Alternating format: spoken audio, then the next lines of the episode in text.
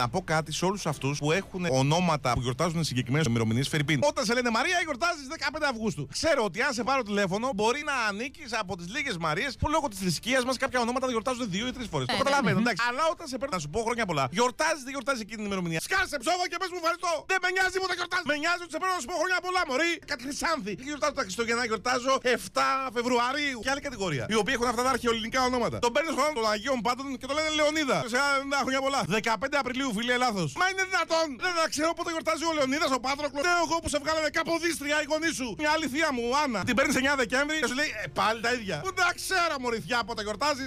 Όσοι γιορτάζετε άλλες ομοιρομηνίες από τι κοινά αποδεκτέ, του φέξτε τα χρόνια πολλά που σας δίνω. Οι Μαρίες γιορτάζεται της Παναγίας. Δεν με νοιάζει αν είσαι ζωντοχύρα, χωρισμένη, ανύπαντη, παρθένα ή μη. Δεν θα κάτσω να μιλήσω εγώ τα νύχια μου αν είσαι παρθένα ή όχι, να σε πάρω τηλέφωνο νωρίτερα. Σιγά μη γύρω να σε κοιτάξω και από κάτω. Μα είναι δυνατόν.